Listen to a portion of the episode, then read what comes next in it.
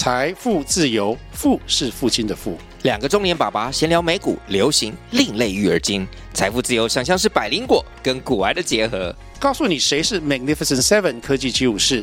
你该买瘦瘦比双巨头吗？从马斯克到泰勒斯，从华尔街到好莱坞，我们都追得上。新的一年听新的 Podcast，让我们一起财富自由。富是父亲的富哦。据说、传说、听说、谣传、耳闻，天哪！我的世界怎么都是这种讯息啊？您收到过假讯息吗？资讯爆炸的年代，各种真真假假的讯息，我们怎么样才能够聪明不受骗？欢迎收听新闻真假掰，假讯息拜拜。我是黄兆辉，这里是由台湾事实查核教育基金会所制作的 Podcast 节目。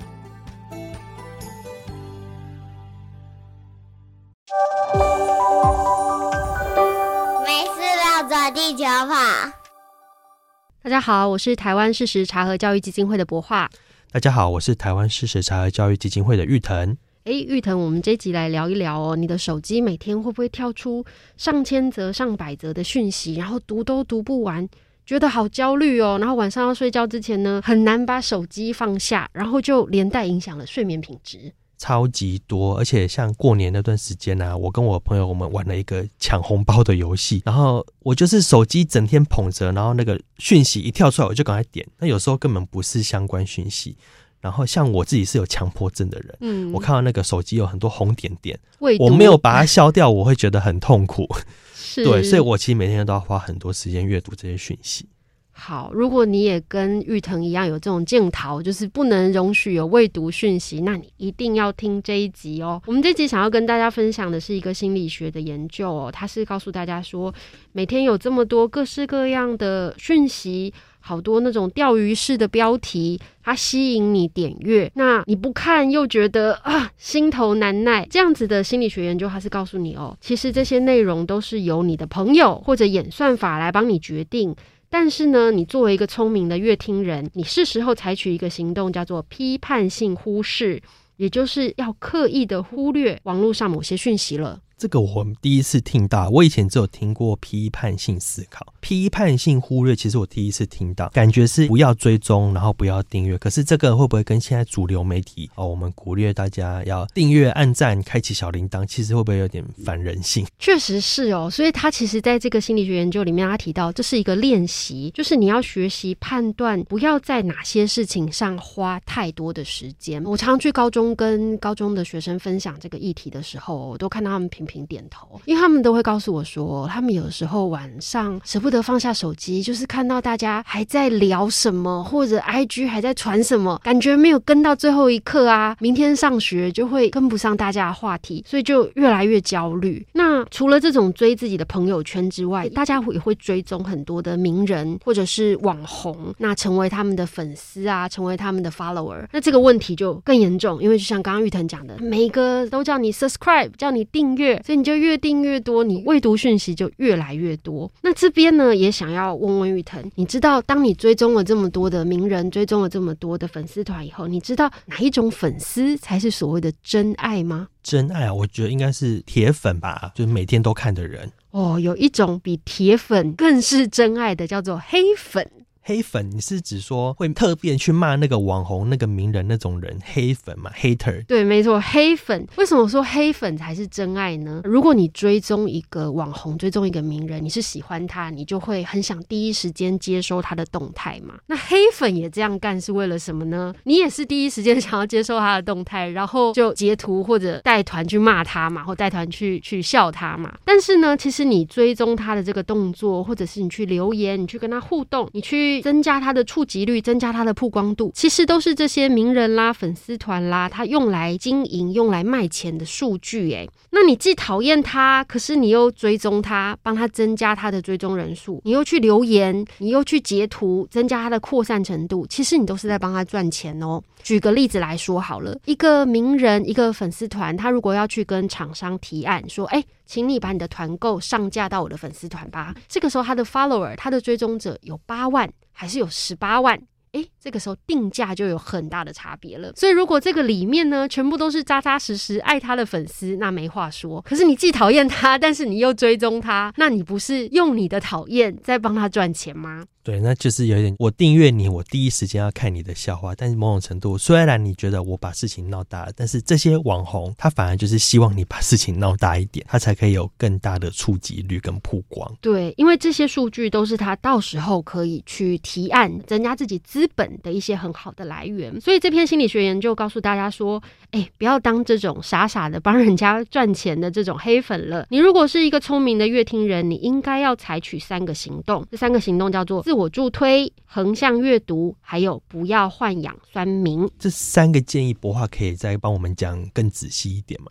好，先从自我助推开始讲起。自我助推它其实就是透过一些小小的技巧来减少摄取一些资讯。那举例来说，其实就很像是想要饮食控制啦、想要减重的人，他会故意把高热量的零食或高热量的饮食去藏在比较隐秘、比较难以取得的地方，增加他自己摄取的困难度。所以，如果套用到社群来讲，就是你其实应该要取消订阅，或是解除优先订阅，或者更极端一点，你应该移除这个 APP。像是我知道最近有一些人想要做这个数位排毒，他想要减少使用手机，或者想要减少使用社群，他可能会做的其中一件事情就是把这个 Facebook 的 App。在手机上面解除安装，那这样呢，他就会限定他自己只有在接触得到电脑的时候，他才会去上脸书，或者这个甚至是有效的减少他只能在特定的场域才能使用得到脸书，都是增加自己的困难度。那这个研究也显示说，诶，其实你减少这些网络的活动啊，它其实不会影响你对于话题的掌握度。他所做的是政治相关的研究哦，他说，如果你减少呃关注这些政治新闻的资讯的话。其实它不会减少你的政治参与，但是呢，它可以有效的减少你对于政治的极化，也就是往极端走的这个倾向。所以，其实某种程度来说，你不去看，你反而比较不会焦虑；你越看越焦虑。没错，他这样的建议啊，其实也带到他的第二个建议，就是横向阅读。因为你透过了减少关注某些内容，减少关注某些制造内容的生产者的时候呢，其实你可以重新的检视跟重新的分配自己的时间还有注意力。所以，他的横向阅读的意思是说，你应该要离开原先的内容，从网络其他的地方，或者说其他的 source 来验证你原来。来接触到内容的可信度，那这个呢，同时也带出了第三点建议哦，就是有的时候我们要跳过的，我们要减少的，不是内容本身，而是我们要从源头、从根本的去离开制造出这些内容的生产者。所以意思就是说，我们要慎选我们追踪的那些网红啊、YouTuber 啊，甚至是意见领袖，我们都要去慎选。是这个研究者他提出了一段话，他是这么说的哦。他说：“你不要豢养酸民，也就是说，不要用你的注意力、用你的点阅率来奖励、奖赏这些恶意的行动者。”这个我的理解就是类似说，有些人他会故意拍一些争议的话题或是争议的影片。那他的目的就其实就是要让大家来骂他，所谓的言上。那这边我有想到两个人，这个大家应该都很熟悉，一个是美国前总统川普。那川普那时候只要一发推特，所有的媒体、所有的网民骂他的也好，支持他的也好，尤其是骂他的，就一定会立刻截图，然后说不敢相信，怎么有人讲这种话，然后到处乱传。但是你到处传的过程，其实就是在帮川普做各种的行销。对对对。那另外一个人，我想要是特斯拉的创办人，他的推特也是很精彩。某种程度，我觉得他的推特就很像新闻头条，哎，就所有媒体都在报。对，那其实这就是我们讲的不要豢养酸民嘛，因为大家爱骂，就越爱骂越爱看。所以变成媒体也在报道。嗯，这刚刚讲到马斯克这案例，我也想到，其实也有些人说他这样的行动是在操弄他自己的股票价格，影响交易。对，那这个其实我们就不太确定他背后的动机动机是什么。对，但是如果你没有去思考，只是随之起舞的话，这其实是还蛮危险的。是，这时候跟大家提醒，当你看到网络上有某些议题，它在带风向，站南北。占性别、占差异，他很有可能都是故意的哦。对，那其实这个讲的就是说，不要跟猪打架。为什么？因为你跟猪打架，两个人在泥巴地里面滚来滚去，两个人都弄得很脏。那其实猪不在乎，猪还觉得这样很好，诶，他很快乐，他喜欢脏脏的。但是你弄得一身脏，其实你反而不快乐。为什么？就像有些人，你跟别人比战一整天，可是没有一个结果。可是越比战，那个人好像越开心，因为他都占满了所有的媒体的版面。到最后，其实大家也不太在意事情的真相是什么了。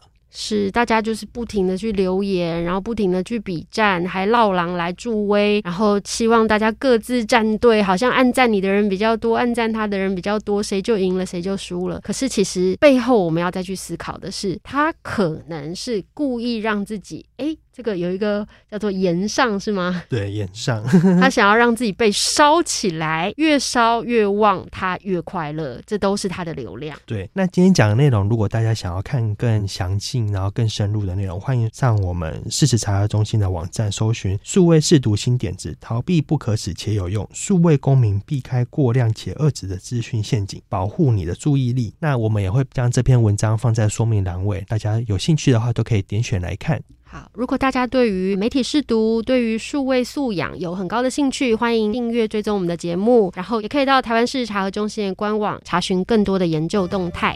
好，谢谢大家，谢谢，拜拜。谢谢收听新闻真假掰，这里是由台湾事实查核教育基金会所制作的 Podcast 节目，我们将陆续邀请各行各业的朋友来畅谈媒体议题，陪您一起增强对假讯息的抵抗力。让我们都能和假讯息说拜拜。欢迎您订阅留言，告诉我们您的意见和观点。如果您喜欢这个节目，别忘了给五星好评，也帮我们多多分享哦。